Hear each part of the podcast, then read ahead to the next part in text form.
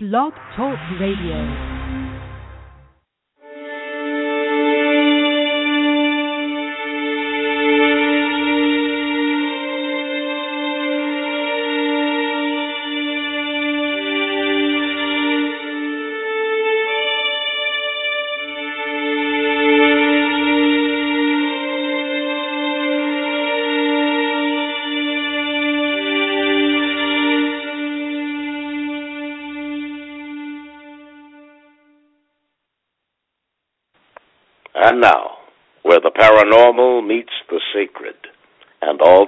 In between. Live from Los Angeles, California, welcome to the Paranormal and the Sacred Radio Show with your host, Shaw McCain. Hey everybody, this is Shaw McCain, your host for the Paranormal and Sacred Radio Show. My show was created to provide an open minded platform that welcomes the gifted and extraordinary thinkers from every walk of life and circumstance.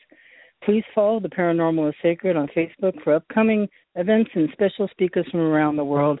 We're very proud to say we're translating to many different languages for our listeners outside the country. Because they send me notes in their language, and thank goodness for the Google Translator because I can translate their messages words are positive, and I'm very proud of it. So, welcome to everybody wherever you are. The calling number tonight is 619-924-9744, and the Paranormal and Sacred airs every Friday night, 6 p.m. Pacific Standard Time. During the show, I can take questions or in chat, and you may call in with your questions and speak with our special guest.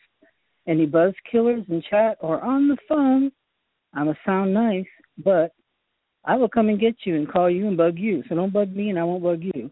So be polite and play nice. Um, I just have a couple of little announcements. Uh, you know, Experiencers Speak is coming up August 28th to 29th in Maine, and our East Coast peeps are going to be over there speaking. So uh, get ready. Uh, all the information is on Facebook, and if you want more information, just let me know. But I'm also going to have some of the people there uh, running that show uh, to come in uh, more towards August and tell us about what's going on over there.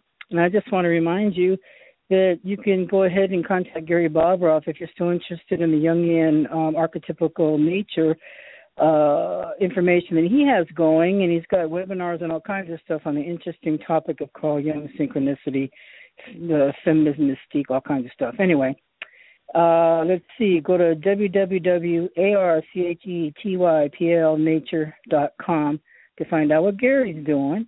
And if you have any announcements you want to make you to make on the show live, just let me know, okay?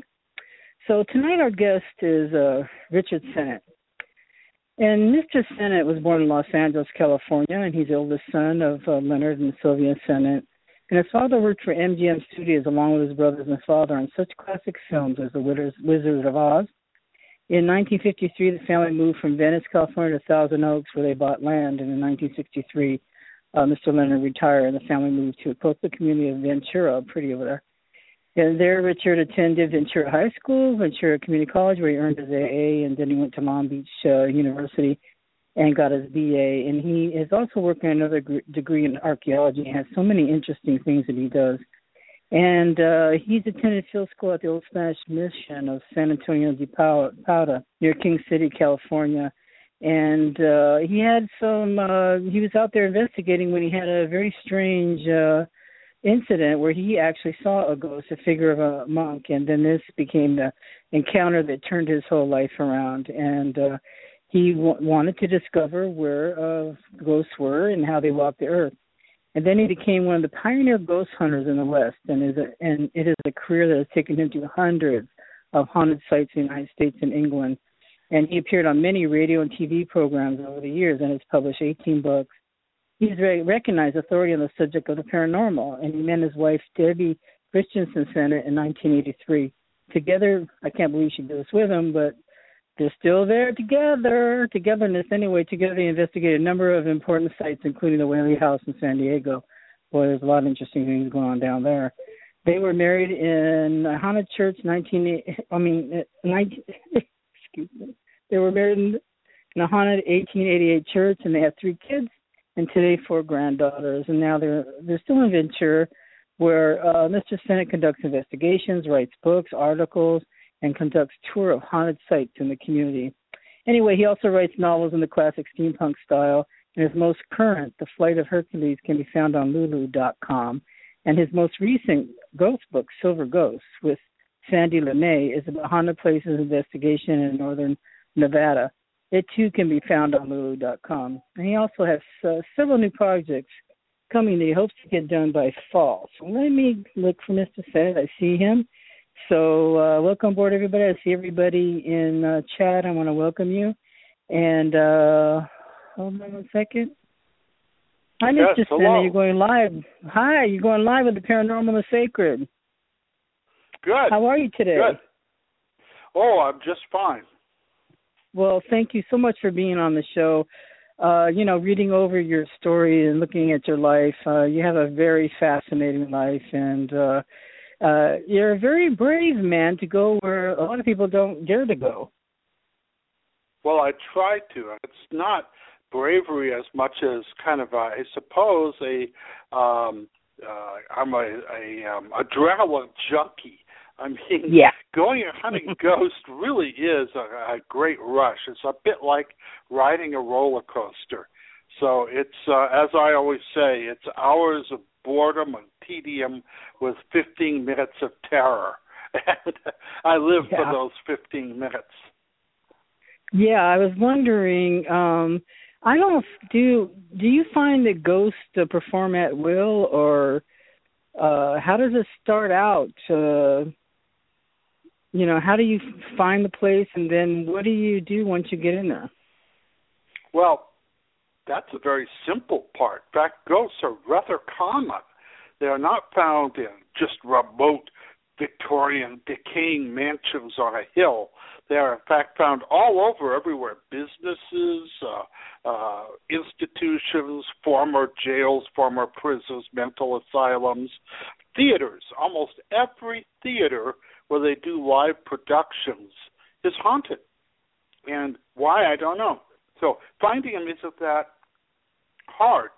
But every haunted site is different. And I believe the subject of ghosts is a very complex one. It's not simply spirits of the dead returning, walking like zombies on the earth. There's more to it than that. In fact, I think that there is not one answer for this riddle, but actually several. Wow, interesting. So you got interested because you had your own personal experience. Can you tell us about truth. that? In fact, all the great ghost hunters started this way. Something happened in their life, something so profound they couldn't ignore it. And that's what happened to me back in the summer of 1978. I was part of an archaeological team. I was one of my my minors in college was archaeology and anthropology, and I was staying at one of the old Spanish missions, uh, San Antonio de Padua, near King City. And late one night, I closed up the lab. I guess it was about twelve thirty, twelve twenty, and I walked into the courtyard, and I saw a figure with a candle. Now, as I drew closer, I could see it was a monk which did not scare me because at that time the mission was still a monastery, and so monks were common there. I thought, oh, one of the brothers is up. Maybe I could talk to him. Well, as I got closer, uh, I was catching it. He was walking in one direction. I was trying to catch up with him. And then all of a sudden, at about, oh, I guess 10 feet from the figure, it just abruptly vanished away. It just wasn't there anymore and I had to stand there with my mouth open, trying to figure out what happened. I didn't run away. Uh, he looked very real. He didn't fade away. He didn't glow. He didn't beam up like Star Trek. He just was not there. And then it slowly dawned on me that this must be one of those ghosts they talk about. And by the way, it scared me. That's why I got scared. Yeah. By the way, you'll find that true about a lot of people. They're not actually frightened when they see a ghost. It's only afterwards, when it's all over with, do they become scared. And uh, Well, I asked the see monks 'em- who, Go ahead. Well, when you see Well- them, they look real. You don't know what you're looking at. It's only later you realize Yeah, it could be possible. Yeah. I even today, in my mind's eye, I can see exactly what it looked like down to the folds of the garment, the shadows that was cast uh, by the candle, and so it looked very real. And then all of a sudden, it just wasn't there. And my question is, where did it go? Uh, if it disappeared, where did it go to? Um, which brings me to a, a lot of different theories about what ghosts might be. One theory is that ghosts can skip through time. So maybe on that Tuesday, as I was saw him, I walked up to it. He jumped into Friday. So according to his perspective, I disappeared. But because I can't jump through time like he could, he disappeared to me but he was in the same physical space. He's still in that same courtyard, walking through the courtyard. It's just that I, of course, was uh, several days behind him. So I think time may be an element in ghosts uh, and their behavior, something that I think needs to be further investigated. Yeah, that sounds reasonable because uh I have been uh deep in thought about that at times that uh their life goes on and keeps going on. It comes back every day and it seems to be in in a time but their time.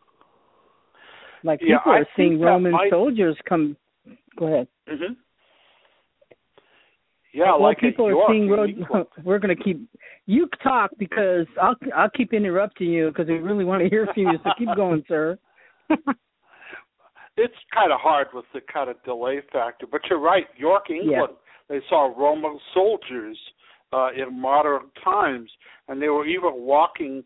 Uh, only their knees were exposed because they were walking on a road which had been buried centuries before.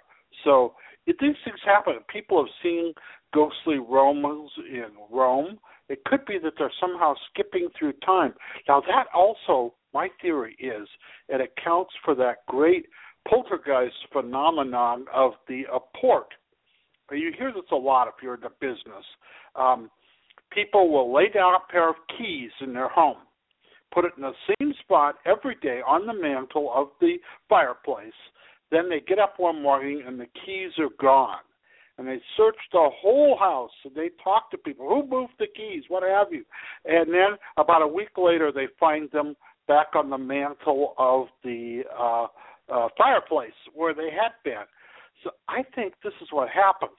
A ghost picks them up, goes forward in time, and then puts them down again. And it's in that interim that you're running around trying to find these lost items, even though they really haven't moved much at all.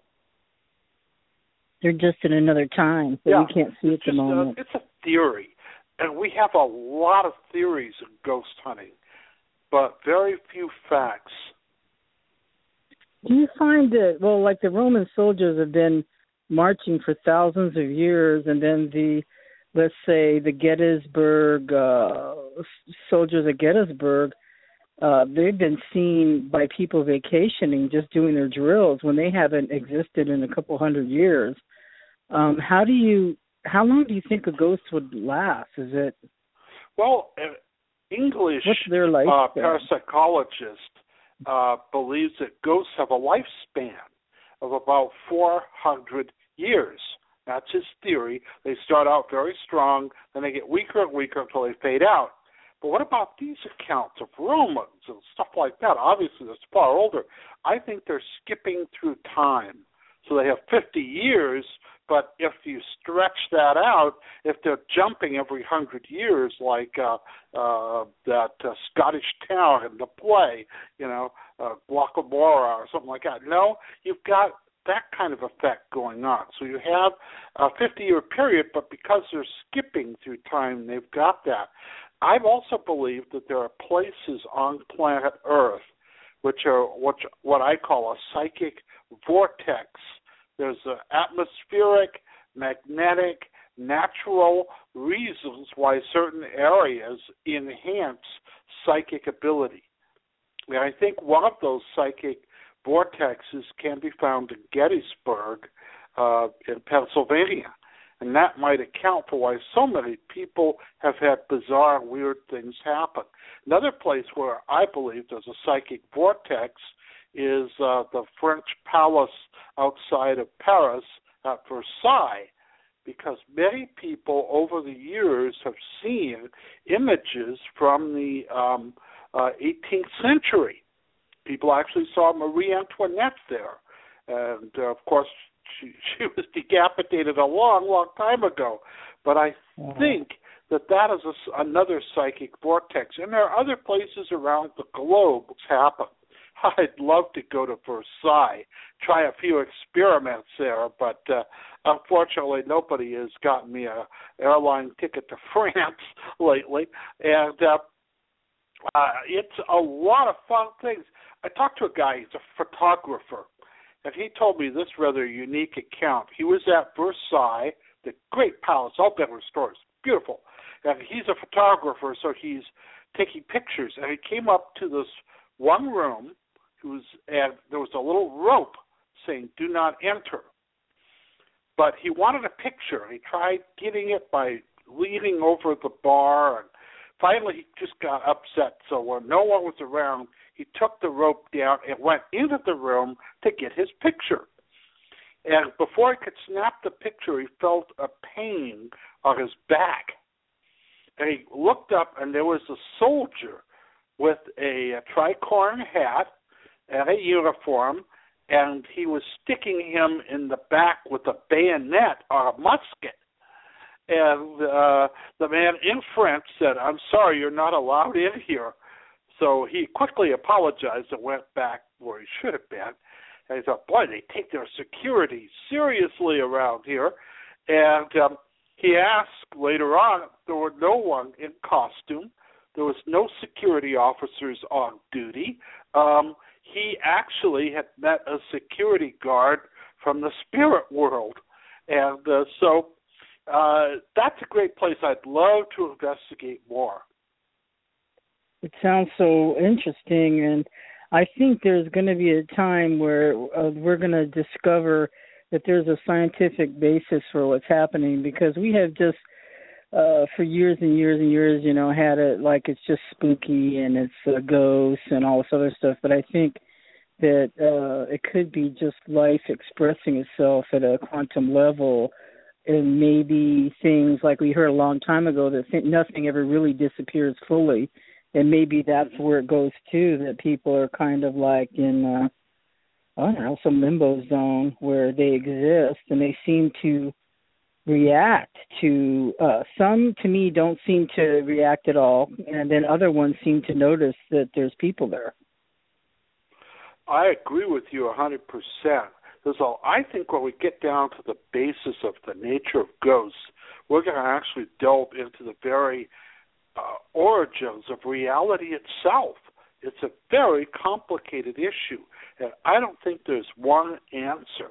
Now, some ghosts do appear to be just like all the stories uh, spirits of the dead who, for one reason or another, come back.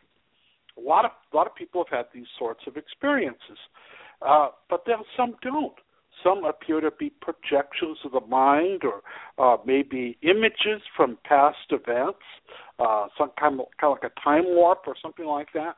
So there's probably not one answer to it. Least that, that's what I've come across.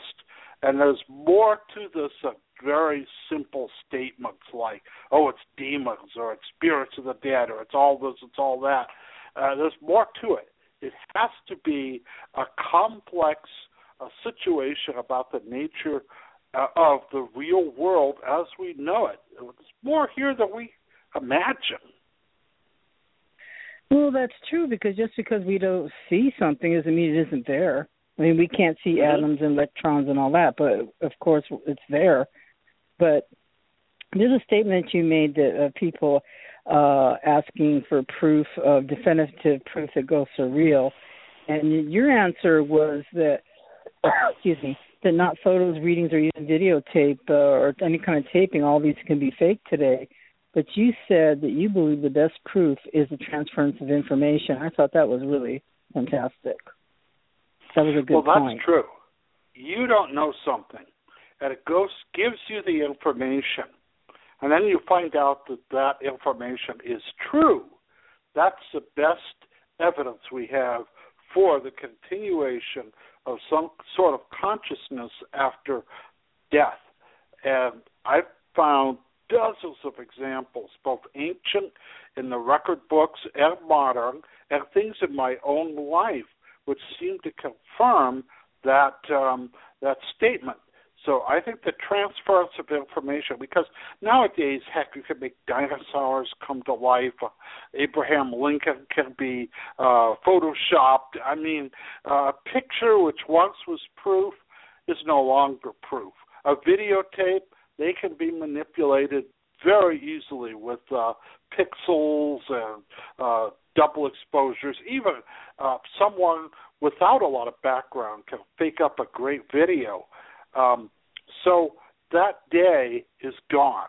The day, if we could get information, one of the best kinds of ghosts, and I've investigated a few cases, and every ghost hunter has, uh, is the crisis apparition.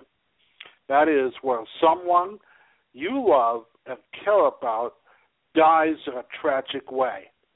And you get an image of them at pretty much that same time, kind of bidding you goodbye. And then you learn that they're dead, and the death may have happened half a world away. Wars bring this out a lot. and All the great wars have had them.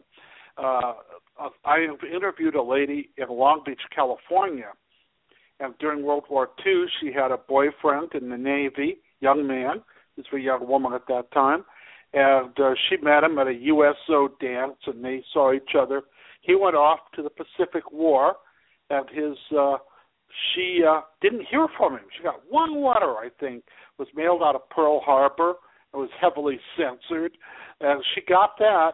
And then late one night, oh, months later, she got awoken out of a sound sleep, stood up in bed, and there was a figure of her boyfriend and he was he was like trying to talk to her, but she couldn't hear her voice. And then he disappeared, and she just knew he was dead. And it was weeks later that they found out that his uh, ship, a destroyer, had been hit by a Japanese suicide plane, and he was killed. Uh, while many of the people on the ship who lost their lives in combat. And so, how could she have known? How could she have gotten the right date? how could I even asked her, did you often have dreams like this, premonitions of his demise? Said, no, I only had that one. But the odds of that are just too great to have been chance. I even interviewed her sister to make sure that she didn't perhaps imagine it and somehow put the two together uh, wrongly. But she confirmed everything her sister said. And if you look at the record, lots and lots of people have had similar things like that happen to them. Oh yes. Um you know, that's happened to me throughout my life. I think some people have sort of like a little gift or little what they say shine or whatever. You know, it's happened to me throughout my life. It's uh I have you know, I don't have never gone looking for the dead or gone in intention only to only only to uh what's his name's mansion up in Hollywood in the hills, uh Houdini's. That's the Houdini's only one mansion. I actually went yeah, before they tore the whole thing down, but I did go up there with my high school uh best friend and uh it was terrifying going in there and uh it was magnificent to see. I've never seen a fireplace take up a whole huge like castle wall, but that's what it looked like in there. They, called it Houdini's castle, and it did look like a castle inside, but it was you know it fell into decrepitude and everything. But I could hear movement behind me, and it turned out there was a bunch of college guys in back of me, but it scared me, so I ran screaming out of there. And they I ran. I never seen men run screaming before, but they did. it was hilarious.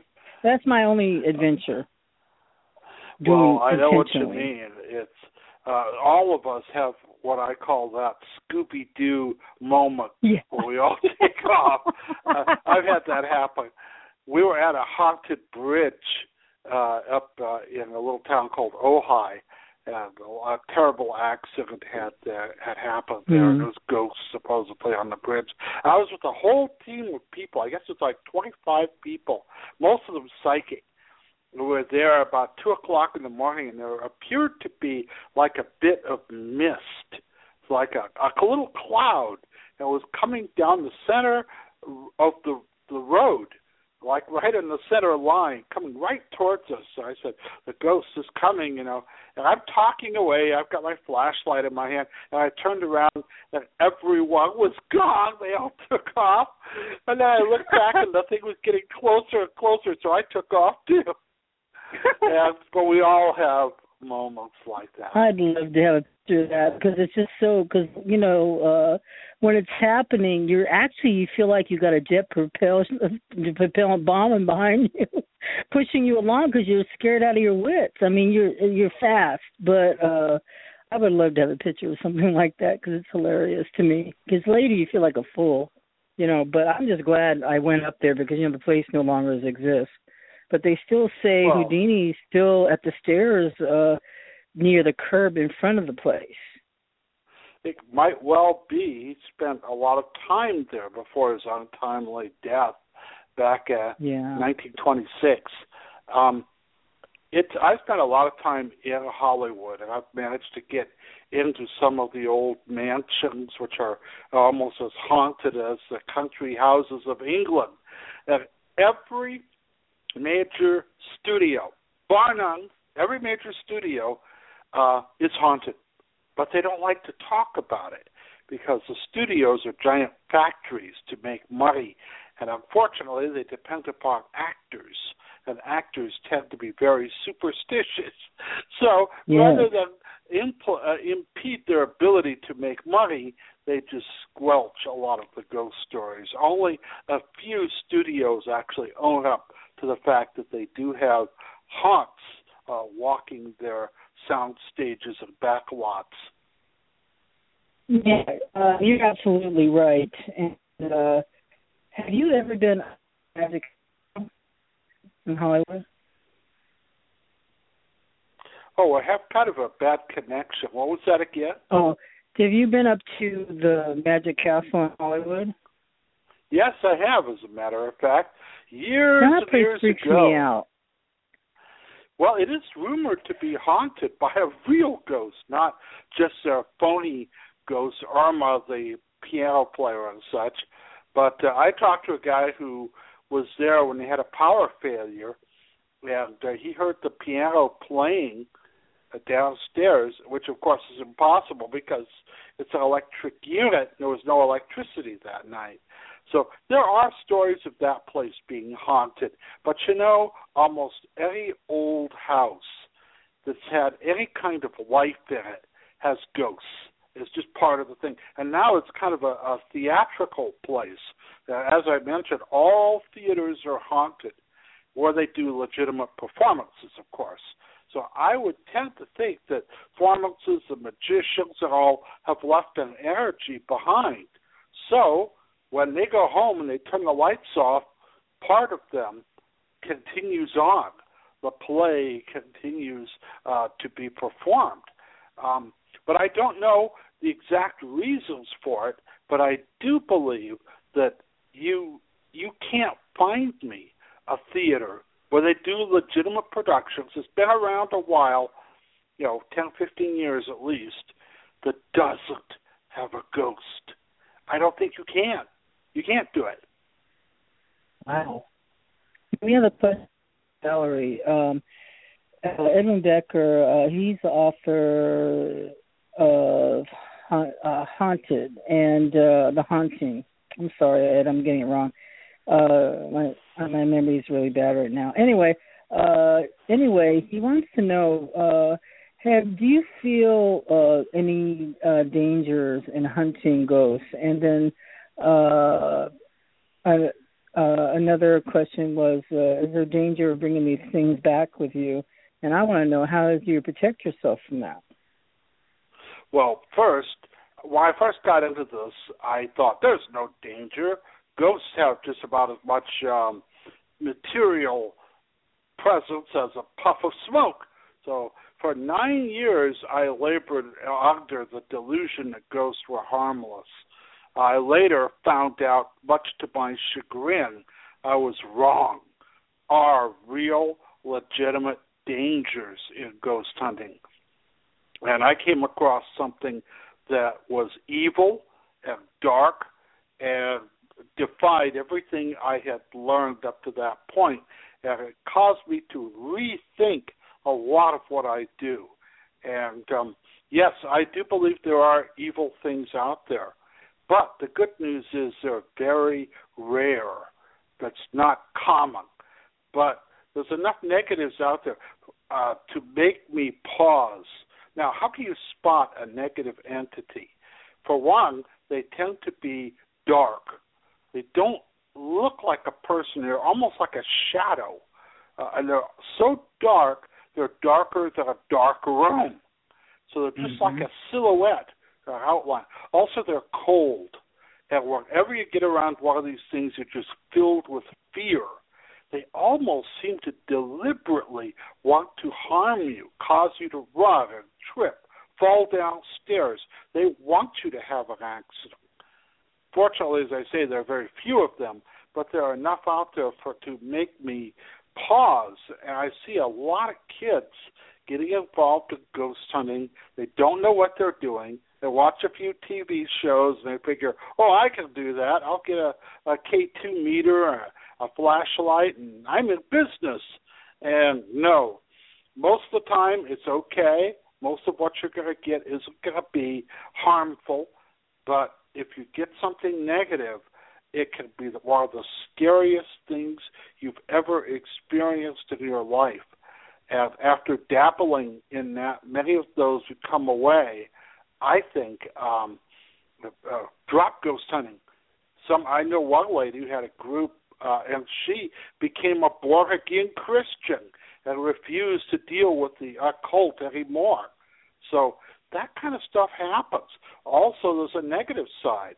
I don't know how many people have suffered uh, breakdowns, have ended up in uh, uh, you know asylums over this kind of stuff. It can be uh, uh, really shattering. So it's not all uh, uh, Casper the Friendly Ghost. It's in fact there's some negative stuff. Now, don't get me wrong; they're not all negative. As I say, we're talking about one, two, maybe three percent of ghosts out there of this negative category.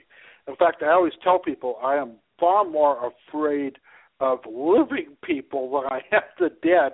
Hmm. I would much rather have a ghost in my house than a burglar or something like that, a serial killer or something like that. So these things do exist out there, and there are real concrete dangers in ghost hunting. Yeah, there's a there's a couple of of uh stories that really terrify me because the other ones I just avoid, you know, haunted places or I have lived in many haunted houses and um you know, we made it through. I've had a lot of incidents and stuff like that, but um the one a couple things that truly uh terrify me is the one the the movie The Entity was based on. It was based do you remember uh Deborah Hershey uh played the one that was uh being attacked by uh this entity. Do you remember this story? You do? Oh, I knew uh, I, I heard about it from uh Dr. Barry Taff himself. That's right. Uh, so yeah, I've known he some of the, the therapist and investigator. Yeah, it's um so I one. didn't believe it. I thought, oh, it was all the lady's imagination. Or she's got some kind of screw loose. That's it.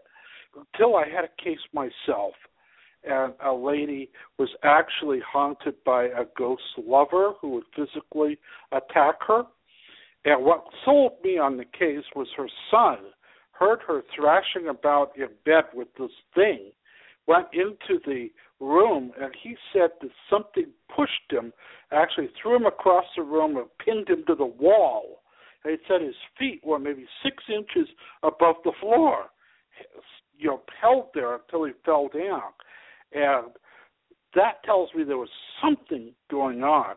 And that particular lady, we had a long time. She'd gone to psychiatrists. She'd gone. They just gave her pills, mask, whatever was going on. But she went to all kinds of people. I was like a last resort, and um, we finally got to the bottom of it and were able to get rid of whatever it was.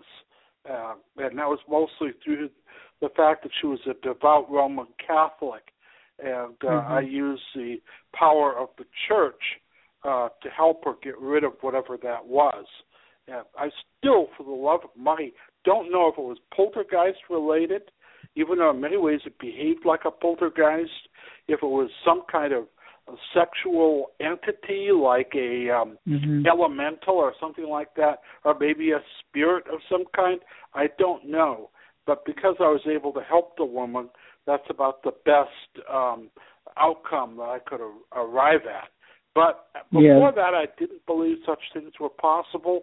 But having encountered it, I now confirm that really these things do happen. Yeah, um, when you were uh, speaking, well, I've I've actually heard Barry Taff talk about it too. He was at a conference and uh, we uh, we I mean we we were hosting him as our guest and uh, in here in California, and uh, he was talking about her, but he said that it was like substance abuse and uh, stuff like that. But I always felt kind of mortified by that case because I feel like she was a real victim. And um, what is what is your take on on that kind of thing? Because she didn't end up well, well, either. I have great. No, it did not end up well. But cases like that are found throughout the literature of the paranormal.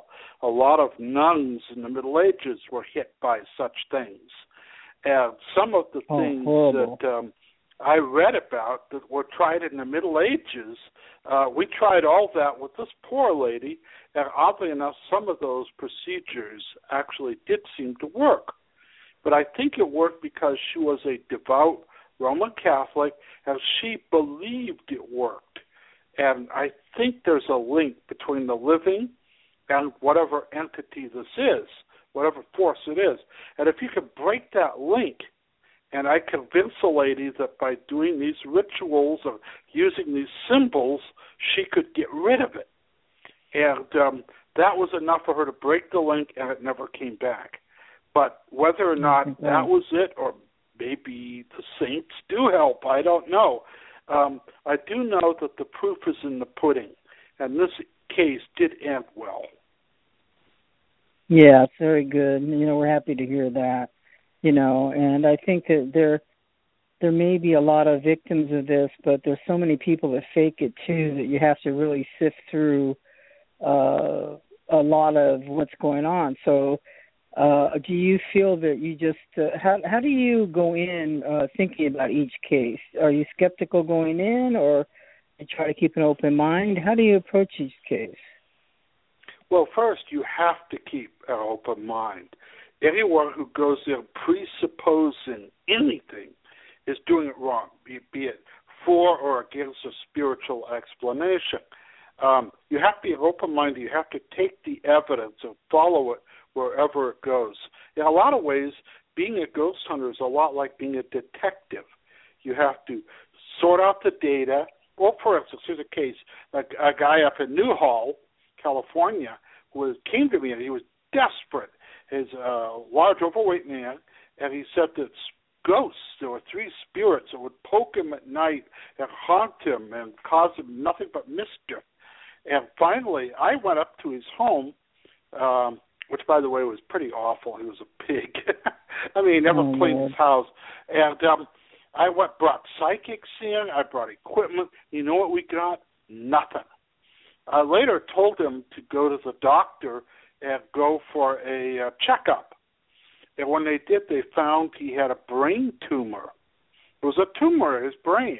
And when they removed it, all the ghosts, all the apparitions, all of that vanished. So there were no ghosts, but he was had this pressure in his brain, which was causing mm-hmm. these hallucinations. That he assumed that there were ghosts, and he even told me, "Don't tell me I'm crazy. I'm not crazy." And he wasn't crazy, but he did have this medical condition, which, when taken care of, it ended the problem he had with his so-called ghost, which of course were the demons out of his own mind. Well, I I believe that there's many different reasons why these things happen, and uh, mm-hmm.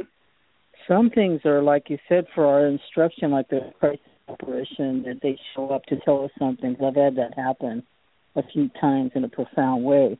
You know, then other ones I think they belong to the place, and then I also uh believe that other things are, you know, the the things that we're at at war with you know what I mean? There's like evil yes, things that are much. separate from the other things. What's your thoughts on that? I believe that there are, as I say, many forces in the world, and uh, a lot of addiction problems uh, come from uh, spirits who passed over who are still addicted. I've actually had many cases where I've investigated, and the behind it there is a person who has addiction to drugs or alcohol who seem to I don't know come back, still trying to get high, still trying to go to their old places. There was a house I investigated, and they I even asked them. They saw this young man appear. He was bothering the whole household, and I asked, "Well, when did it start?"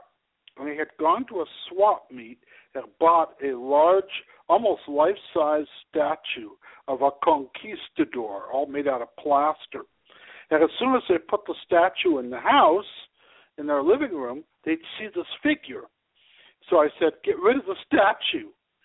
And mm-hmm. when they moved it, they found it had a compartment in it filled with little packets of white powder. And they called the police, who took it away. And once they got rid of the statue, all the problems ended. And I believe it was a stash of some person who died of a drug overdose, and um, he was trying to come back to get his uh, his medication or his uh, illegal medication to get high just one more time. Many bars are haunted. I think it's people who died and still want to come back and get high, or maybe vicariously get it from the living.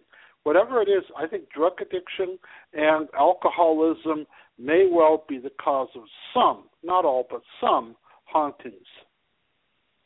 I totally agree with you. I have had uh, uh, Native American friends, you know, friends that I went to school with, and we had talked about this subject because uh, I was going to school to get my uh, degree in addiction uh, recovery stuff and all that, and uh, counselor.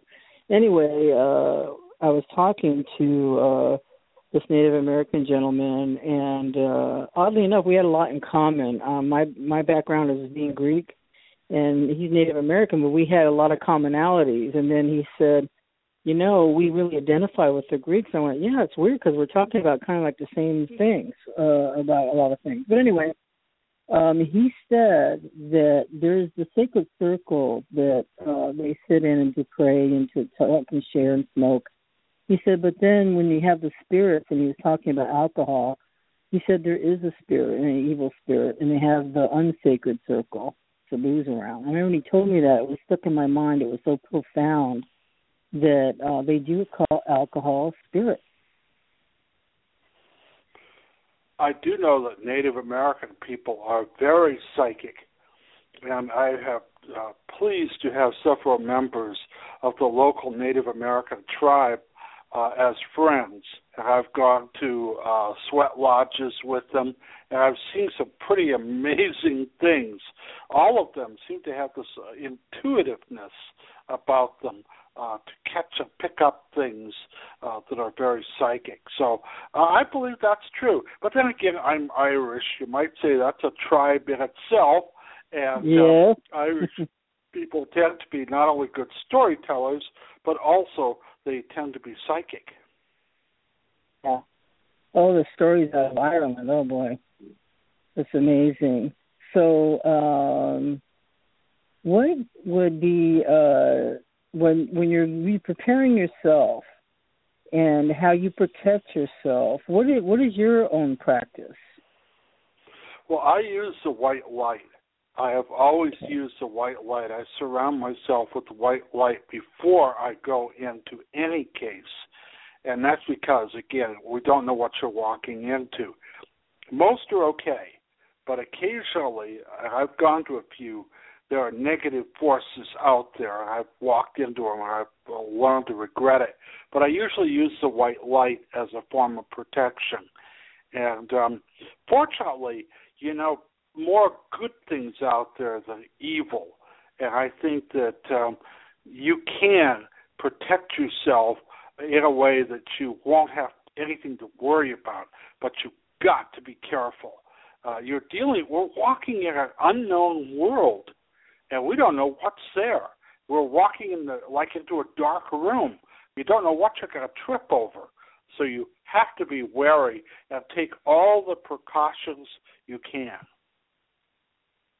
Yeah, what are the? Because uh, do you have a photo? I think you have a photograph that you took that uh I don't. Uh, do you still have it that uh, does show something? One of these rare photographs that really show uh some kind of spirit on a, on a photo. Oh, I've got a whole bunch. I've got a little album of ghost pictures. Some I've taken myself, and some uh, people have given to me. But I only take pictures where I know the person. I've got a lot of pictures.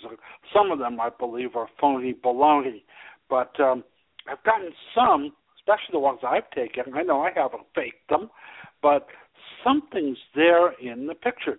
The most compelling picture I have was from a lady I know, uh, elderly lady. Her and her husband had a good uh, friends with a family in Mexico, in Guadalajara when they would go down there, the, the man had some money, and he would go down there and stay at Guadalajara in this guy's beautiful, almost palatial home.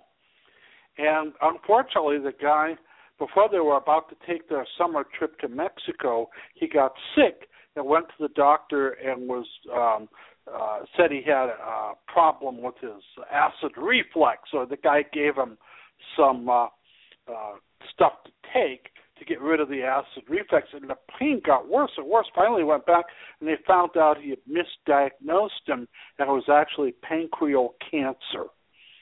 And mm-hmm. the guy was dead in 30 days. Now they didn't go to Mexico, but he told his wife on his deathbed. He said, "Well, you go to Mexico, see our friends, enjoy yourself, have some life. You know, I'm I'm dying, but you know, I believe this isn't the end." But he died, was buried, and his wife uh, followed her words to her husband and went down to Mexico. Now, they were in the garden of their home, walled garden, and the husband took a picture of his wife and this woman in the garden in a swing. And when you look at the picture, there's someone standing behind them, a semi transparent image and when I blew it up, it looked almost identical to the picture of the the dead husband, even down to his mustache.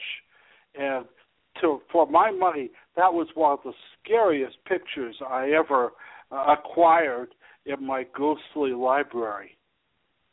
Oh, amazing! Um, you know, with uh, the new technology we have uh, there's a lot of things, photos and everything else. What do you think about the EVP uh, situation? Oh, EVP. Now, first, when I first heard about it, I didn't believe it. I thought this is phony baloney. It's not right. I mean, anybody could do it, right? You're in a haunted place. You're by yourself. You have a tape recorder. You could just, uh, when nobody's looking, go get out. Right? It's easy. Yeah. Yeah. So that's all phony. Then I was doing an interview with a lady who had a haunted house. I have a set list of questions I ask, and I use tape recorder because I found that people, when they have ghost stories, they tend to talk very quickly. And I could never write it all down fast enough. So a reporter friend of mine said, Well, just use a tape recorder like he does, and then transcribe it later.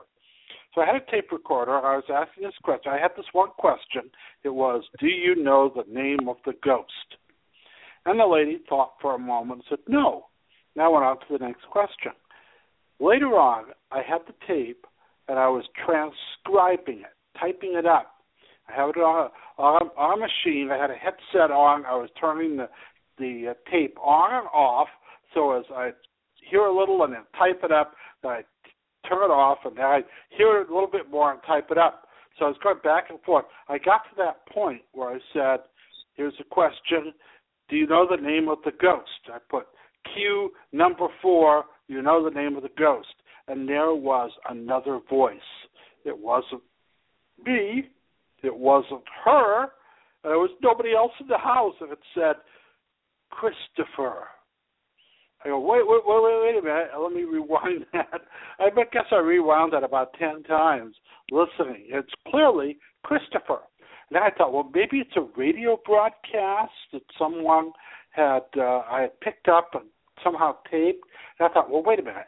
How could it have given me a name while I ask a question like that? What do you know the name? And it says Christopher.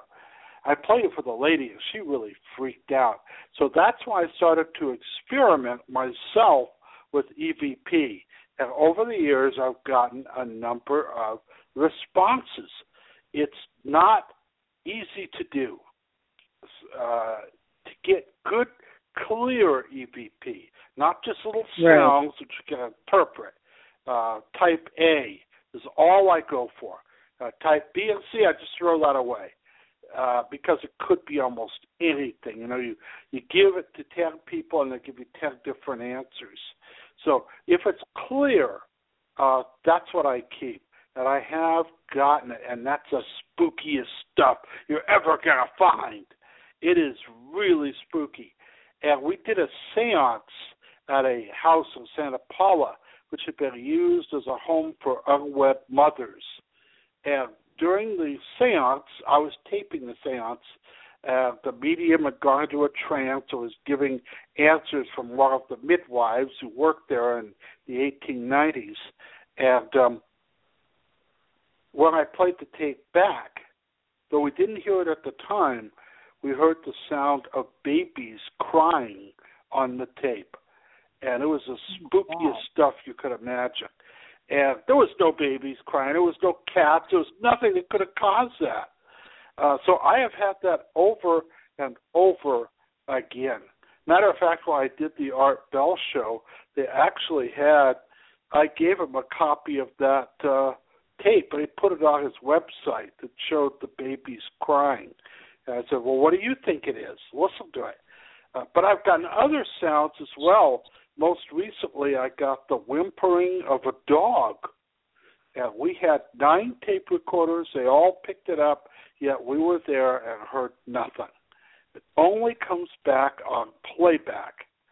Uh, at another yeah. haunted hotel, I got a EVP which said "die," which I don't know what that is. Uh, it's a statement of fact. I will die someday, I'm still alive now, but uh, is this a threat from the spirit world? I don't know. But EVP is some fun stuff, and it's got a lot of compelling evidence that this is coming from some source we don't know where. So I'm open minded on it. And I've just been researching Sarah Estep, who helped to found the American Association of Electronic Voice Phenomenon. Uh, she's passed away now, but her book on the voices of the of eternity was really a great help in my own seeking of uh, EVP information. Well, I feel like it's a, it's excellent uh, source. I'm glad that you had so many that got the same recording. I think that's awesome. You know, because that's like uh, evidence and it's evidentiary uh, information that uh, is showing up in multiple places, which is a I think a good fact finding tool. You know, because you have, could mm-hmm. have anomaly on one tape, but not on all of them. I mean, if something was wrong with the recording. I have done that. I try to use multiple recorders. I had one seance which I recorded, and I had one tape recorder by the window and one by the uh, in the center of the circle, and I got this beautiful EVP. It was like a moan, whoa, so spooky. It scared, sent a chill down my spine. Then I timed it with the walk by the window, and unfortunately, unfortunately, there was a motorcycle going by, going roar. So all it was was the sound of the motorcycle being twisted up uh, by the little small recorder on the table, and sounding like a moan. But unfortunately, we found a rational explanation for that particular one. But you've got to use multiple recorders of that. Uh, and it's um, it is some compelling information. We're also getting stuff on videotape as well, which is pretty weird.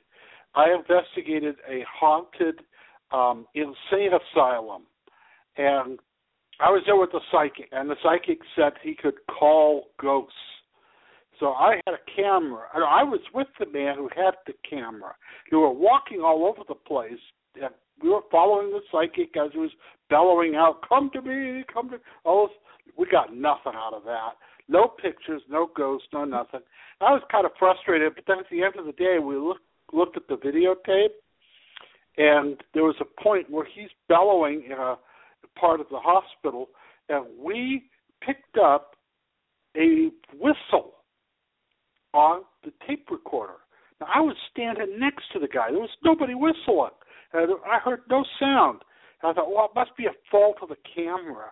Must have been, you know, like some kind of problem with the little roller causing a whistle effect.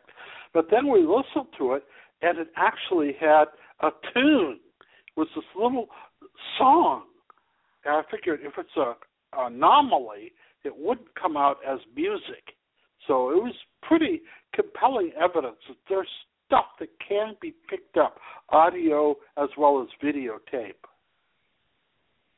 What do you think about um, people that go there? Okay, we have a question from uh, chat. I think it's a comment. Uh, do you use the new equipment, or do you have like old favorites you deal with? And uh, what about the uh, voice box? Uh, I've heard about what she's talking about. Um, I don't know what the name of it is though. Um, what kind of equipment do you use? Well, uh, we have a bad connection. Could you please repeat the question for me? Okay. What kind of equipment do you use um, on your investigation? Well, one of the best things is a thermocouple, which is like an electronic thermometer. That's a that, that's very handy for me. The best tool I have is a K2. The K2 meter will uh, pick up all sorts of stuff in the static electrical and uh, as well as the electromagnetic field. So those are two things I use. Plus, I use a variety of digital tape recorders and recording devices cameras, I use a variety of cameras to pick up things. Sometimes I get orbs, sometimes I don't. I have some other equipment. I have a, a genuine old e meter, which has been very handy for me. I've caught some things with that, some things I haven't. I've also used an old uh, tool, a cutting edge for 1980, called a Cyber Probe 2 and the Cyber Probe 2 is a uh, ghost hunting device, which I've had a lot of fun with, and I've gotten some reactions from in the past. It served me very well. So those are the, some of the tools I, I use. Now I know what you mean about cold spots. These they can be up to 20 to 30 degrees colder in a small zone, usually about a foot and a half in diameter. They're usually cylindrical so they they go up maybe to the ceiling. But I've felt them and recorded them from time to time. But uh, they are again one of the anomal- anomalies that people have spotted in a haunted house. Now, orbs are a little more controversial. When you take pictures of things, many times orbs are caused by dust or moisture, or sometimes I think they're legitimate legitimately a paranormal event. One thing to do, if you get a picture of an orb, take it to your computer and blow it up. Sometimes you can actually see a face within the orb.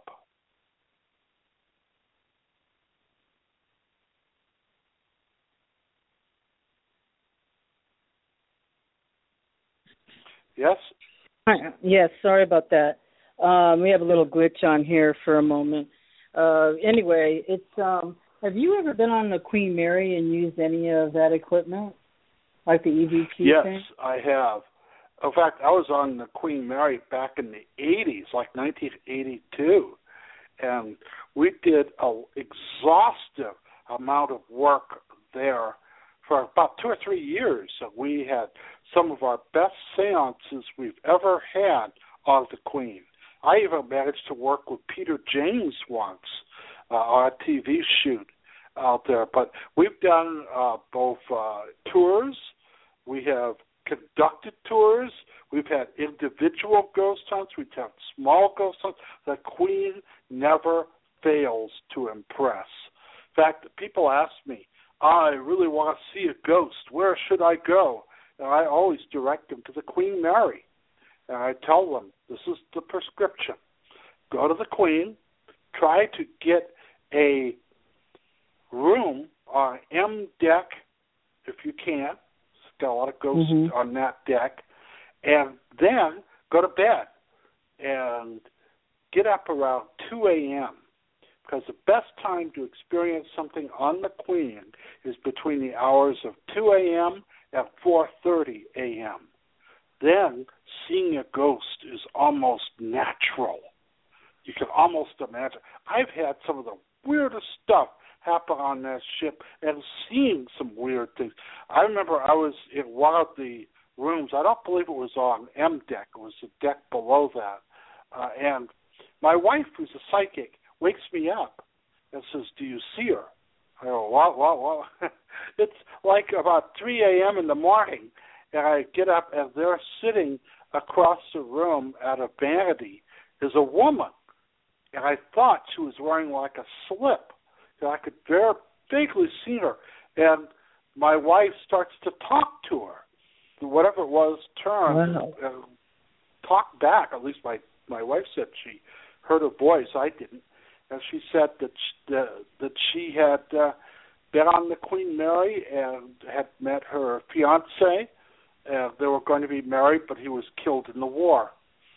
And she told him that um, uh, that she should move on, and then that the Hmm. ghost asked asked her, "Are you an angel?"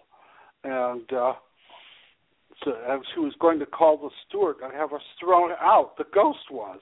I don't know if a ghost steward would have came, but uh, she she said you can go now. He's waiting for you.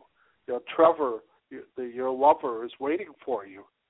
And he says you could go. And finally, she disappeared. So we, I saw that. I saw the figure, and it looked like a woman with short hair and wearing a um, what I, I now know was an evening dress. It was not a slip, but an evening dress with some pearls around her neck. And she was getting ready to go to a dance on the Queen before World War II, maybe 1936 or 32 or something like that. And she had this uh, the happiest moments of her life where she met her fiance, who was killed at Dunkirk. Uh, it was just a really fascinating. It was, so we had that happen. The best séance we ever had uh, in our lives was on the Queen Mary. Uh, my wife was uh, the medium, and this freaked me out. We were, had a whole group. Now we do it. In the, we don't do it in the dark. We had the lights on. We were holding hands, very old school. She starts to speak Italian, which is amazing because she does not speak Italian. She speaks Swedish. She speaks Amazing. Russian, but she does not speak any Romance language, not French or Spanish or Italian, or anything like that. She starts talking in Italian. And so finally it came down to a kind of pitch of English. And we learned that it was a pilot from World War II, Italian aviator, who died on the Queen Mary as a POW. He was captured by the British, and he was uh, in the Indian Ocean. And I read nothing about this, and I did find, though, with research, that there had been a voyage carrying Italian POWs from North Africa to Australia across the Indian Ocean. and um, a lot of the Italian POWs died in the transit uh, across the, those very hot waters. There's no air conditioning on the Queen Mary, and uh, we got this whole account. We got his squadron number, his commander. He was talking all about his airplane, how much he loved it. It was a biplane of all things. See why Italy lost the war, and uh, we got all this information. His company, his last mission, his family in Naples. Um, he was also, by the way, a devoted follower of Mussolini and a member of the fascist party. So he was just kind of he thought Mussolini could do no wrong, and uh, uh, later we taped all this because we taped all the sounds. Mm-hmm. And I tried to research it and it got nowhere. Finally, an English reporter was writing a story, in which uh, he wrote for the tabloids. And I said, oh, I've tried this, got this weird stuff about an Italian fighter pilot. Here, you try to find it. And he called me back, and everything the man said was accurate. The names, the dates, the places. He even found the family in Naples. And that became a big sensation. It was all over the tabloids, all over the world, um, published in magazines uh, throughout the planet. And uh, that was the very best seance we ever had. And I always wonder about that, but I think I know the reason. And the reason why we got so much information out of this Italian lieutenant was he was a pilot and he loved to fly. And uh, my wife is also a pilot, and she too loves to fly. And I think they shared that commonality of flying. And uh, that's why so much of the conversation was about the their airplanes that they that he had. It was a uh, CR-42 Falco. What's the name of it? And he had he mentioned his top speed and how he thought it was better than anything the English had. Of course, he got shot down, so maybe it wasn't that good. But uh, he really loved flying. But that seance on the Queen Mary was the best thing we have had to date. Now you've been married thirty years. But another great thing about that was the English monk researched it, and he actually found uh, confirmation to what we we uh, we had discovered in that seance. Now we've had other seances before, um, and we've had weird things happen. I'll tell you this: there are no two seances that are alike. They're all different. And we recently had one uh, at the at the um, Glen Tavern Inn at a Paracon.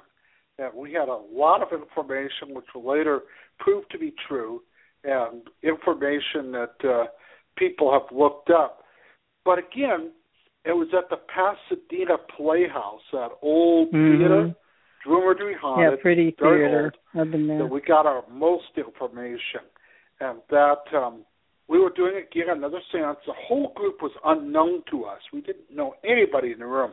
I'm my wife's a medium. I'm next to her.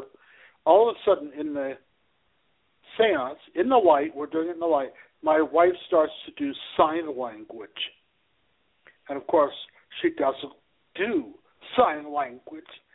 And the guy across the table from us, he starts doing sign language. They're talking back to back and forth with their fingers. And uh, finally, the guy is in tears. It seems that his mother and father were both deaf mutes. The only way he could oh. talk to them was through finger spelling you know, sign yes. language. And um, they were killed in a tragic automobile accident. And so he was in tears because he wanted to say goodbye to them. And they passed away in the hospital before he could get there. And she said, Well, they said goodbye to you through me. And that freaked me out more than anything else. And we had a lot of stuff happen that night, but I know there's no way she could have cheated. I know she wasn't learning sign language for this. Now would she even know there was someone who had this experience? We had no way of knowing who they would invite. They kept that from us. So it was just a fascinating thing, and seances are always uh, strange affairs. You could never tell what's going to happen. well, I was going to ask you about your wife. So she's a medium, and that would kind of freak you out if uh, you Have were we with somebody who's in contact. Yeah. So you guys have been married uh since know, the eighty early eighties. Thirty years now. 30 years, yeah. So congratulations. And um you guys got married in a haunted church. And how right. how is she rolling with you all these years with all this haunting and uh she go with you and She is How like she, my uh, right hand. She's yeah, my that's what I like my right hand uh, person. Uh, she's the uh, uh, really the yin to my yang. And I was teaching a class 30 years ago. Actually, it's like 34 years ago. And um, she walked in and told me she's psychic. I rolled my eyes because so many people came in and said they were psychic, and they weren't. And so I had developed a test for psychics or would-be psychics, and I could quickly weed out the real ones from the ones who were wannabe psychics. So I um I gave her the test, and it has five levels, and the, she passed the first level whoop, instantly. Uh, but a lot of people do. So I tried her on the second level, and she passed that. Only a few managed to get through it. And the third level, almost nobody gets through. She got through it. And the fourth level came. She got through that. Only three people ever got that high. Finally, she passed the the final fifth level. So I invited her out to a haunted house to see if she could pick up anything. And she did. She just blew me away. She was able to pick names, everything. Later, research proved them to be accurate. Now, I know she couldn't have faked it. I didn't even tell her where we were going. She had no idea the address or anything. And I deliberately made sure even I didn't know. I knew some of the events, but I didn't know the history of the house because out of fear that she might be able to read my mind somehow. So I didn't know either. But this information came out, and then when I did research it after the fact, it was all accurate. So of course I invited her to another haunted house, and another, and another. And after a few years of spending the night in old damp uh, haunted houses, we got married. And um, uh, she was a Mormon, and I'm a Roman Catholic, so we had a spiritualist uh, marry us. A good Okay. friend of mine, Reverend Ford, who had a Yeah. spiritualist church in Santa Barbara, and we were married in this 1888 church, which had ghosts in it. That's how I knew about it. And so when we wanted to pick a place to get married, I had the contact who was able to set up the arrangements in this beautiful old church. And we had a, a great time, and we honeymooned in San Francisco like my parents did. We investigated a haunted hotel up there, not the one we were staying in, but another. I went to Alcatraz and had fun there. So we have been together going all over from Hawaii to Nevada to Arizona to New Orleans, which is like a Disneyland for ghost hunters. Um, and we have had great fun. We even went to England and um well, we found we were quite well known in England because of my English uh, tabloid writing friend. Uh, so we had all kinds of different experiences over there. So it has been a great time, Debbie and I. Of course, we have three children, and now six grandchildren. A new one was born just last month, and um, uh, it's always good to see them enter the world. And people said Mhm. our marriage wouldn't last. they were wrong. So You're we wrong. have uh, had a great relationship, a great time, and I wouldn't trade it for the world. well, she even does the the dress up steampunk with you, which is really cool. They're saying Mazel Tov in chat. They're happy for you. Uh, Debbie and, And, I have uh, gone all over uh, the world. Our time was in London. London's a great capital city. But you know, any big city has ghosts in it, but a place like London, where all these people have been bleeding and dying there since Roman times. We had great fun at the Tower of London, where we tripped through the place and had experiences. That place lives up to its name. Went to Stonehenge. We even went to Hampton Court, where we actually had a paranormal event happen there. But um, no, England, if you get a chance, do go there because Well, what I would love to go back. I, I want to see York and see the gatehouse where the Roman soldiers were first reported. I'd like to spend some time in Ireland. Uh, I'm Irish, but I've never been there. My ancestors left Ireland in 1720, and for all I know, none of them have gone back. But I'd love to go back there and investigate haunted places. There's even a castle my ancestor owned, built back a long, long, long time ago. It still stands. Unfortunately, some bloody Englishman's living in it right now. So maybe I ought to evict him and Uh-oh. move in, or at least maybe visit him and uh, find out Yeah, more you've about my go Irish back. roots uh, in the old sod. Also, a very ghost-ridden country. if you've got that, especially your uh, homeland and with uh, Oh, do you have the, uh, the dwelling place still. uh, for me. Is anyone coming forward on the uh, system? I feel like I'm just talking to dead air. no, they're all Which I guess talking. is appropriate as we're Yeah. talking about ghosts and things no, we have a lot night. of But uh, We no, have a lot so of many questions. different things out there yet to be explored. Uh, I have not touched the uh, tip of the iceberg. You know where I'd like to explore would be Ford's Theater in uh, Washington D.C., the place where Abraham Lincoln was shot. It's believed to be haunted by the ghost of the assassin, John Wilkes Booth. Love to go there and investigate. I'd like to go to the Jumel Mansion in New York, investigate that place. The Stanley Hotel, even though it's just in Colorado, I have not had a chance to go out there and to explore that place.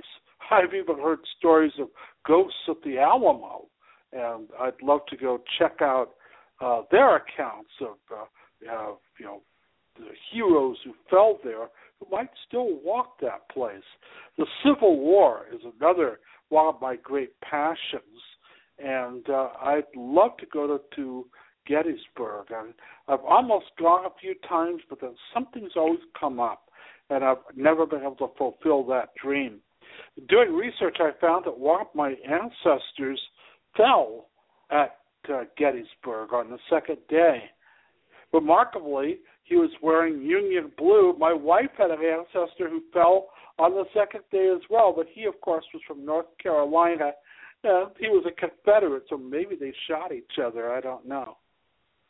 Uh, but Gettysburg well, wanted to go. I'd like to go to Vicksburg. I'd love to go and, and see Shiloh. I hear that's a very haunted spot. Some of the battlefields around uh, Atlanta, I'd like to tour, as well as Chattanooga, and some of the places like Petersburg, where my direct ancestor was wounded at the Battle of the Crater. So all of these sites are still in the future. Of course, I'd still like to go back to Europe. I'd really like to see Russia. I did communicate Yes. with a number of parapsychologists in Russia and uh, got some really interesting stories of ghosts in the Kremlin and in Moscow itself and St. Petersburg. I'd love to go there and and uh, investigate that place. A lot of ghosts in Japan. I'd love to go and investigate Kyoto and Australia. Uh, uh, many haunted sites out there, especially in uh, Tasmania. There's uh, kind of was a penal colony prison, which is haunted. So I still have all of these on the bucket list, if you will, of places I'd like to look into. And maybe they will help answer some of the questions about what ghosts are and why they're there. Yeah. And uh this is, you know, they're the Hello? ghosts. We're we're not with the human. We're still. You can't hear Uh, I me. have a bad connection. I can't hear you. Well, Can you you're hear me? coming. Yeah, you're coming through very clear. Uh, is anybody there? Yes, you're coming through very clear. Oh, Hello? oddly enough, it's not coming through very clear on my side. Yeah, you're coming through. You sound good. So don't worry about it. Um, anyway, uh, there's uh, there's some things that I wanted to ask you about. Sure. Um, there was uh, something very peculiar happened. I was interviewing somebody that is alone on a farm back east, and uh, he uh, made a family out of the six ghosts that were haunting him.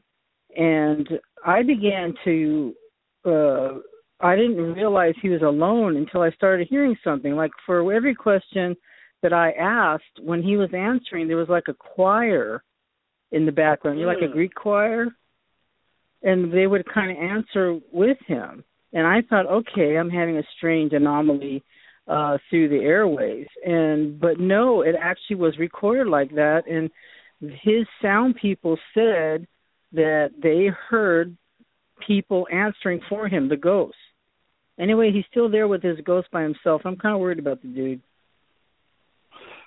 I've heard of things like that. In fact, I don't know. That might not be a bad way to handle your problems.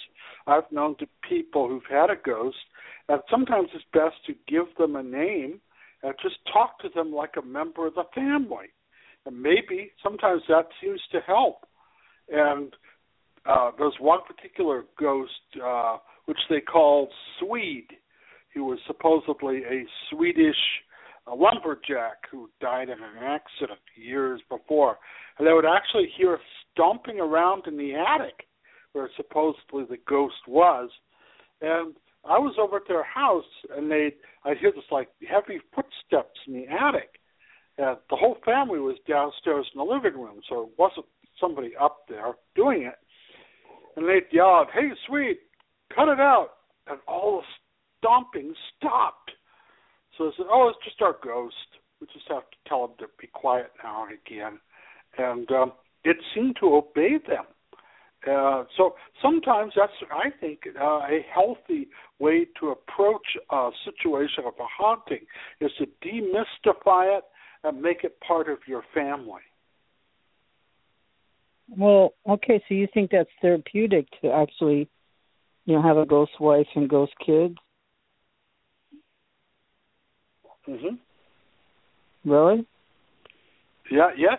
You have another okay. question? Uh, yes.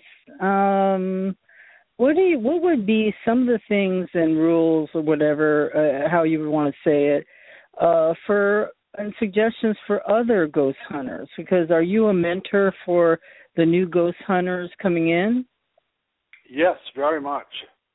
Uh, these are some of my rules for good ghost hunting. Uh, first, I have one commandment, and that is I do not badmouth other ghost hunters. Uh, there's too much of this paranormal world. You know, somebody is accused of being a fake or a fraud. Oh, he's a fake. He's a fraud. No, I don't do that because there are many different roads to the truth. And some of them are very spiritualistic, some are very scientific. It doesn't matter. There are many different roads. So, first, be open minded and accept the fact that anything might exist. We're dealing with an unknown subject. Uh, second thing I say is whatever you do, share your data. Don't sit on it. There's a ghost hunter I know who takes all of her findings and puts it in boxes under her bed. She doesn't share it with anyone. When you ask, you know, what did you get here? What did you get there? She won't tell you. She says, "Oh, that's my stuff. It's my information. Maybe I want to write a book about it. I don't want to have you steal my stuff." Well, people steal my stuff all the time. But if people, if we are not to work together, we're not going to get anywhere in, in, as a science in ghost hunting. So I tell people share your data, publish it. Now the old saying, publish or perish, that's true. Also, if you go out on a ghost hunt, don't go by yourself. Never go by yourself. Uh, always have a group with you and tell people where you're going because you know there's a lot of dangers out there. Uh, I myself have fallen through floors of old houses.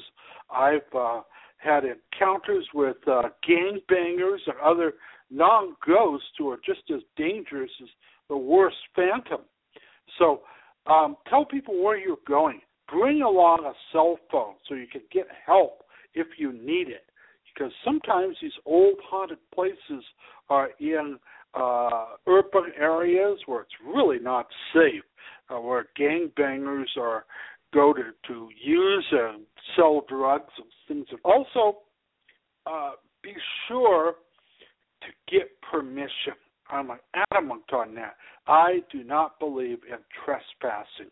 Now, some of the best places in the world I've never gotten to, mainly because I don't believe in trespassing.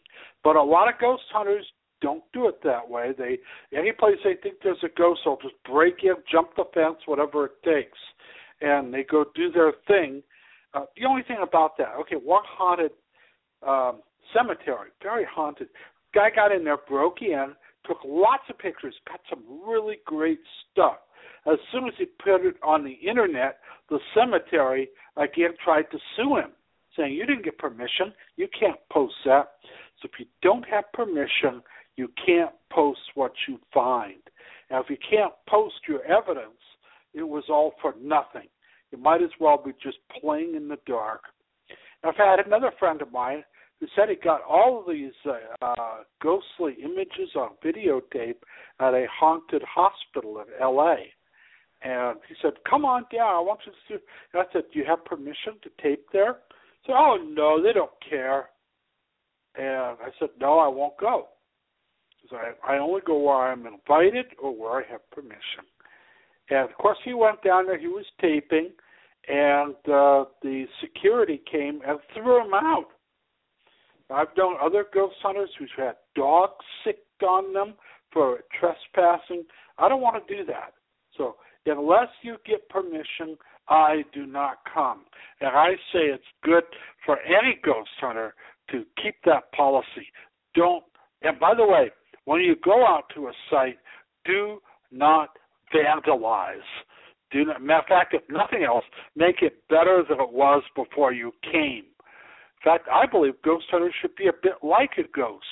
When you come in, uh, it should be like nobody has ever been there. A ghost has been there.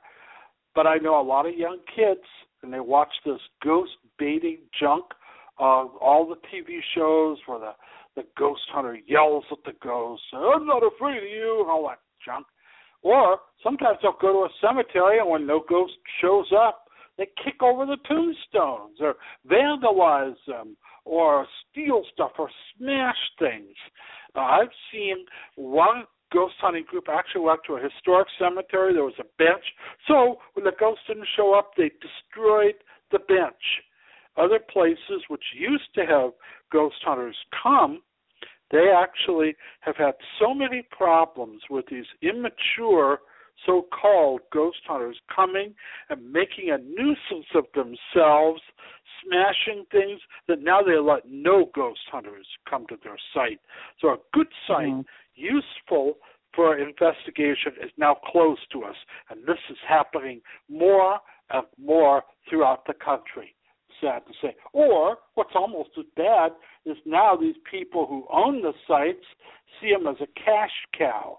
So they charge higher and higher money. Oh yeah, you can investigate. It'll be five hundred dollars. You know, I want it in cash right now. And so a lot of these places have gotten so high priced. Unless you're a TV show with a big budget, there's no way you could go there. So that's something. So I say don't trespass, don't vandalize, keep the places clean. I also would say don't try ghost baiting. Yeah, it looks good on TV. It's a great theatrical accomplishment. You make the scene, you look like Mr. Brave Man challenging the awful ghost to attack you. But in, in reality, I, I've seen such tactics just backfire. And whatever you have happens just stops dead. So it's not worth it. So don't yell at ghosts. Remember, ghosts are just people who happen to be to it with this uh, kind of adversarial position. So, also, another thing I advise people take good notes. Yeah, I mean, just just don't go there, run around and um, maybe make a tape recording, try for EVP, and then throw the tape in a drawer somewhere. That's not ghost hunting. Ghost hunting is taking copious notes, uh, going there, transcribing your EVP or your tapes that you've made. You want to save and collect data. That's what it's all about. And you'll find that if you do that and you look at your material, you'll find you see more stuff than you did when you were just there walking around. I also tell people take lots of pictures. Lot, digital cameras are cheap. You don't have to develop the stuff that doesn't turn out. So take your three or four hundred pictures and run a lot of tape on your machine to see what you get. The sheer volume will uh, give you some evidence of ghostly happenings. So, by all means, take lots of pictures, keep accurate notes, everything. If you feel a cold spot, write it down. Write it down the time. Write down what it felt like. Write down what you feel as you're walking around the place. So there's a lot of things out there I urge people to do. But just remember, we're in a new science. This is a new study. People have asked me what this ghost hunting thing is like. It's a bit like, well, the study of electricity was in the days of Benjamin Franklin. And sometimes I feel like I'm out there like Ben with my kite and my key in the storm now, yeah, it might get hit by lightning and I may be knocked on my can, but I've got to find something. And I think in the future, there's a great deal that's going to come uh, revealed by the ghost hunting of the future. We've come a long way in the last hundred years. We've got a long ways to go. We really do. We have a couple of questions for you. How do you mm-hmm. feel about the uh, the Hollywood portrayal of ghost hunting? And then uh, there's a discussion about the movie The Conjuring. Can we have your opinions on this? No, I've not seen what is it, The Conjuring? Yes. No, I have not seen that movie. Oddly enough, I don't see a lot of these ghost movies, mainly because I get so mad watching them. They make yeah. such a mockery of ghost hunting. Um, yes, I think Hollywood they're going for making money. They're making entertainment. So things like Ghostbusters. Ghostbusters isn't anything like what I do. And other movies that harp on the same themes, like Poltergeist, for instance, which, by the way, that isn't a poltergeist. It's a, not even the right term. It's a haunting ghost. Different, wrong classification. So a lot of these Hollywood things, they don't do a lot of work. And when I worked in Hollywood, the uh, director say, "Well, this is what we want to talk about," yet it's what they want that gets on the air, and not the truth. Uh, the truth is, real ghost hunting is well, sort of boring in a lot of ways, and as I say, it's uh, hours of work and a little bit of sheer terror. That's kind of how it is. But um, I haven't seen The Conjuring, so I don't know exactly what that movie's about. But most of the movies dealing with ghosts, I haven't thought much about. There are a few movies I like, and I would recommend every ghost hunter see them. They're all very old, so you won't have any problem renting them. One is called uh, The Uninvited. This was made oh, in 1944 with Ray Milland do see that. The special effects are cheesy. Oh, by the way, they were based upon a real ghost sighting at the Whaley House in San Diego. Uh, this done back in 1944.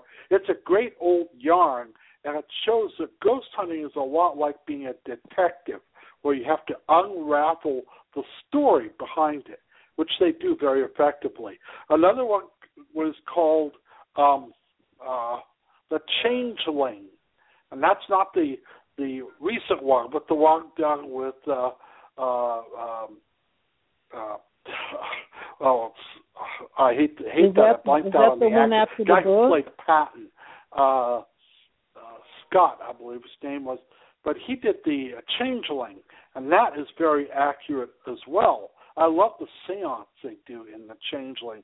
But then, if you look at the title, Raymond Bayless was the um, a technical director, which is kind of a pretty good example. Then there are other movies which I don't think too much of. The Entity has some good elements, but the last reel is just pure Hollywood, just just junk.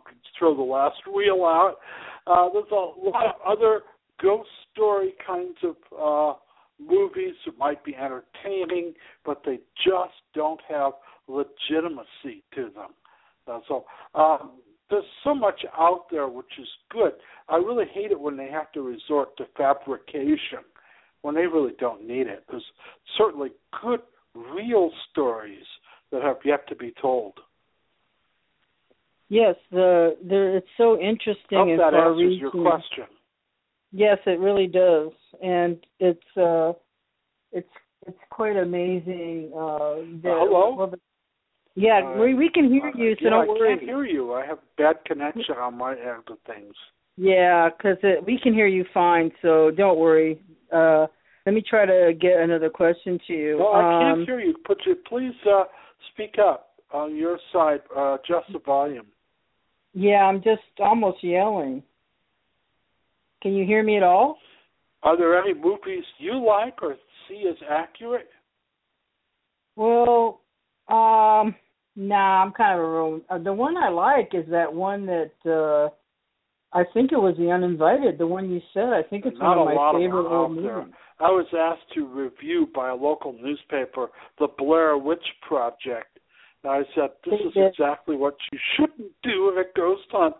And of course, uh unfortunately a lot of these movies are more what you can should not do as opposed to what you should do.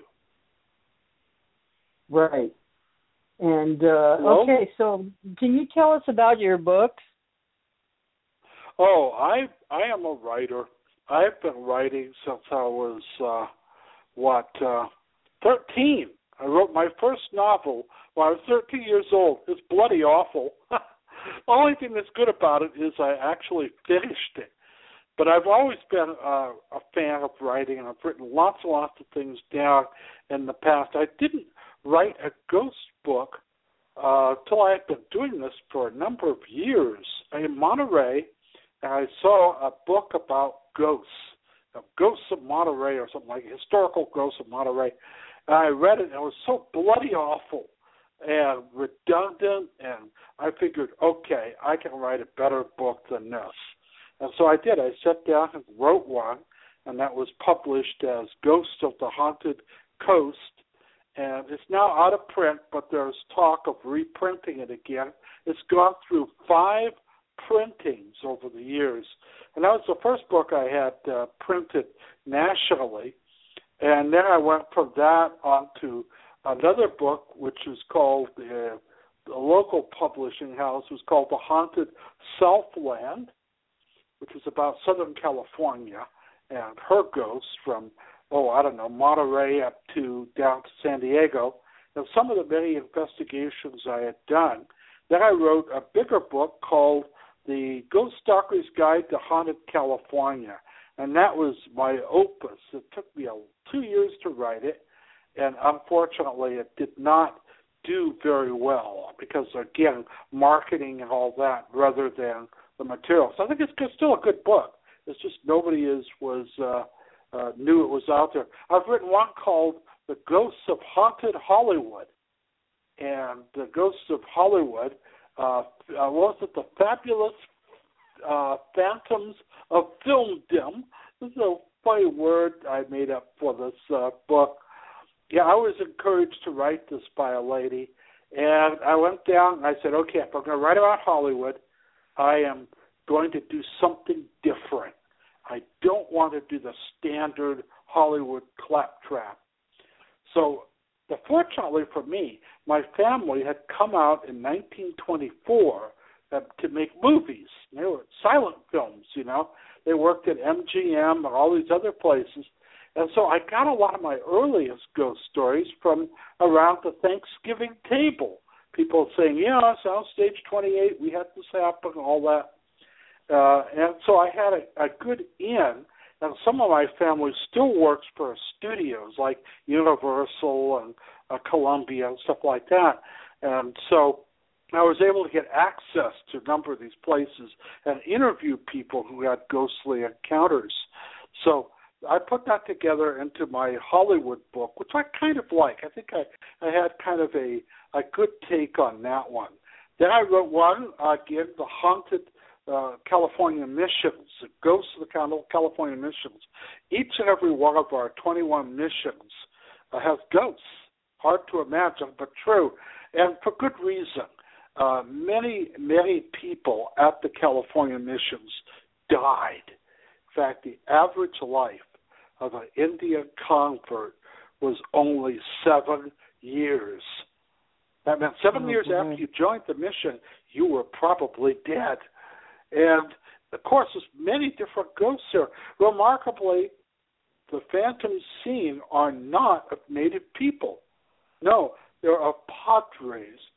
They're the monks themselves that are seen, just like the one I saw on my first encounter back in 1978.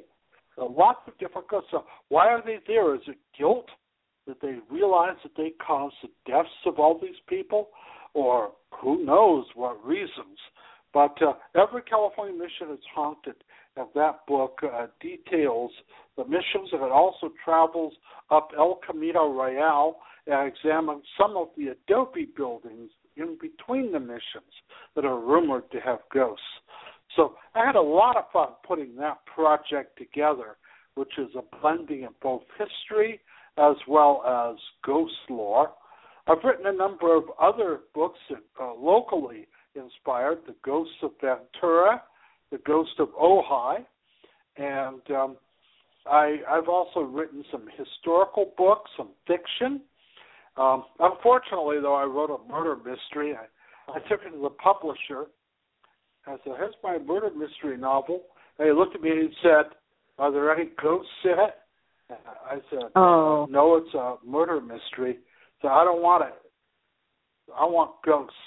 So kind of typecast. But I did publish. Yeah, you got typecast. And a lot of my books can be found on Kindle.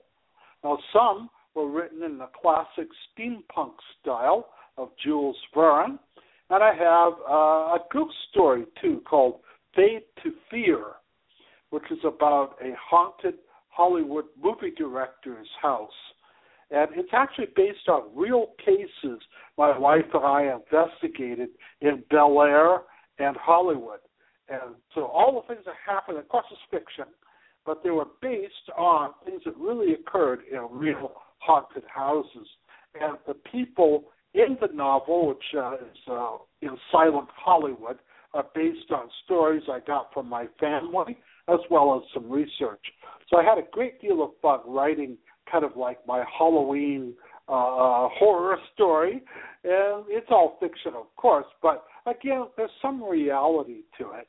Uh, so I had fun with Fade to Fear, but it can only be purchased on the uh, Kindle at this point. I didn't have enough money nor a publisher interested in uh, making it into a hardback. Though I'm told if enough people mm-hmm. buy it, they will actually uh, publish it in uh, hardback copy if there's enough interest. So I wrote that. Yeah. I've written a number of other ones on a variety of subjects, science fiction, and even some biography. I wrote a biography of mystery writer Erle Stanley Gardner, best known for creating Perry Mason. I actually met Erle Stanley Gardner before his timely, untimely death, and shook his hand. So it was kind of a, a fitting thing. I collected all these stories about him in my hometown of Ventura, California, and I call it Erle Stanley Gardner's Ventura, the birthplace of Perry Mason. And it took me two and a half years of research. And I have made a vow I shall never, ever, ever write another biography.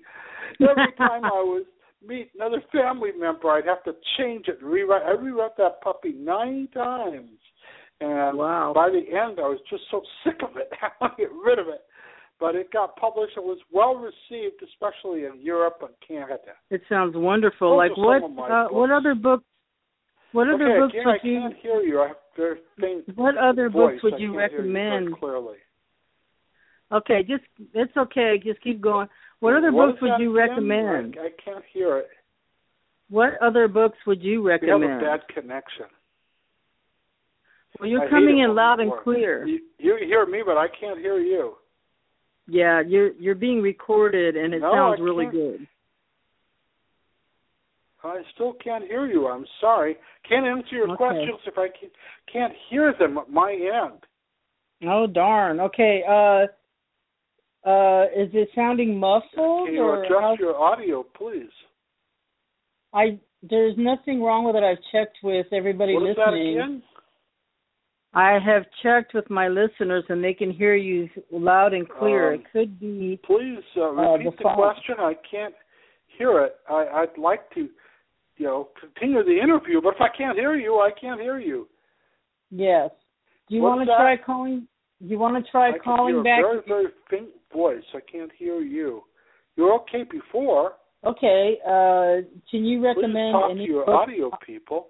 I want to uh, do a good job on the interview, but if I can't hear you, I can't hear you. Do you want to hang up and call back in? What is this? Do you want to try calling back in to wrap up the end of the well, show? I, if I can't hear you, I'm going to hang up because I can't Oh, hear your no. questions. I don't even know if we're on the air at this point in time. Yes, you are. You're still there. Nick, can you hang up and call well, right back? again? now I'm I have a Skype account, so if anybody wants to interview, maybe that might be a better way to do it over the computer with a Skype system. Uh, but whatever it is, we're we're not. I'm not getting your questions. I'm sure there are lots of people out there who want to ask me about different ghosts. Uh, I can almost tell what a lot of people are wanting to ask. Uh, what is your Yes. most scariest ghost? That's one people have asked me for many years, and uh, I had that one on the bridge up near Ojai, where all my people ran away, and this strange white silvery cloud was coming right at me. That caused me to run. Um, again, I feel a chill coming down my spine when I see a real ghost, and at that point, the chill was quite pronounced. Nowadays, I don't run though. Now I'm more curious than anything else. And when I do see a ghost, I feel like it's a privilege that I'm going to get to interact with some entity, something not of this world. And so I continue to investigate. I continue to examine the paranormal, and maybe I'll get a few answers. I've not gotten a lot. I wish I knew what ghosts really were, but I don't. I can just make a guess or a speculation. But I have a feeling someday I'll become a ghost myself. Then maybe I will have all the answers. At least I'm trying. That's what it's all about. Well, I Yeah, still haven't heard anybody on your end. Any other questions that are out there?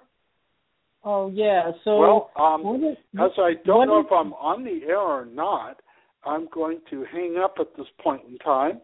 And Okay. um, I want to thank you for having me on, if I'm even on right now.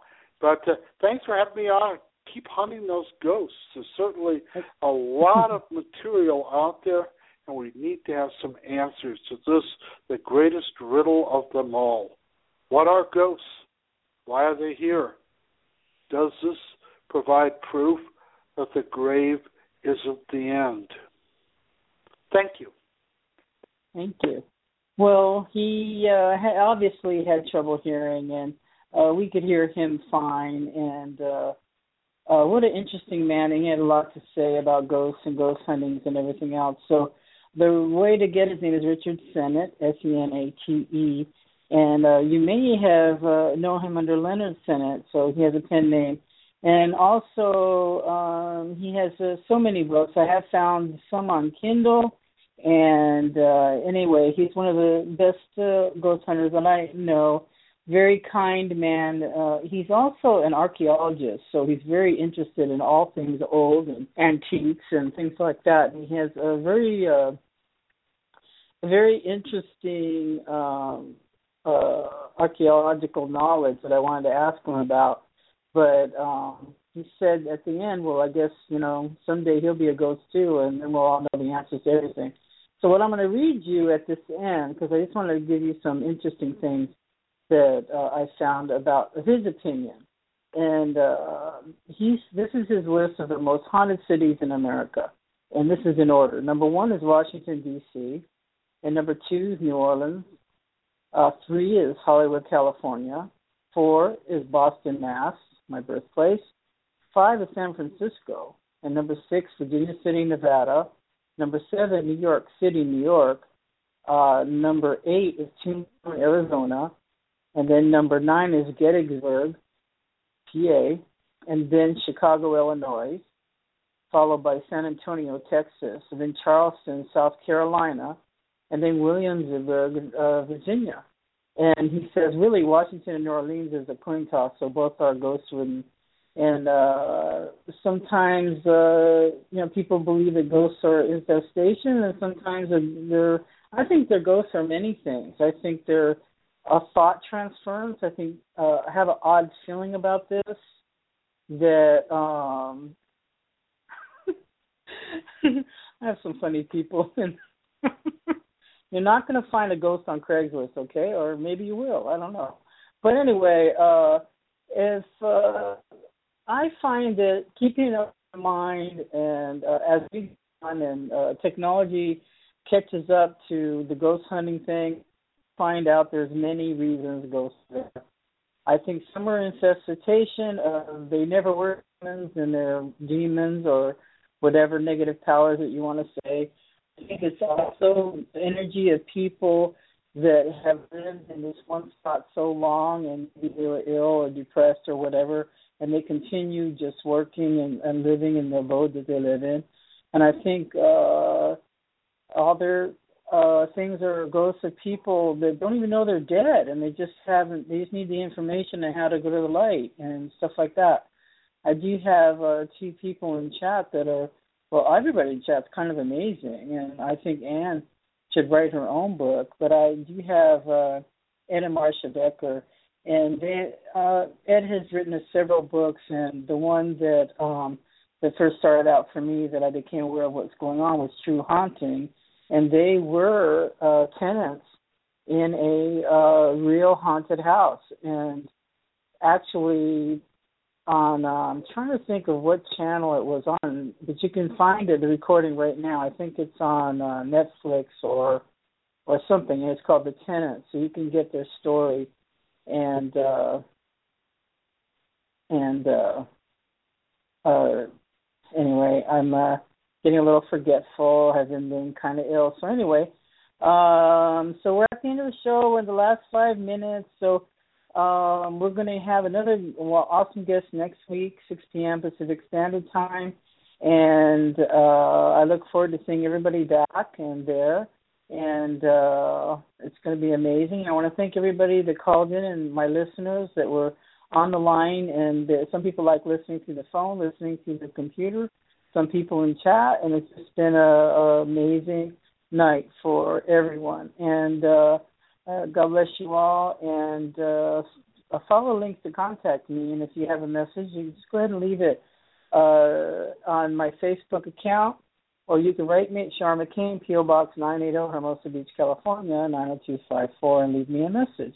I thank everybody that was in chat, those who uh, were uh, actually listening to their phone on the phone lines, and also our special guest tonight who uh, had a lot of things, a lot of things more I wanted to uh, ask him, but unfortunately, uh, we had uh, we have it, you know, his uh, he couldn't hear very well. So he'll be able to listen to it in archives. And uh, what a nice guest and a nice man. And I, I, I God bless him for their 30th anniversary.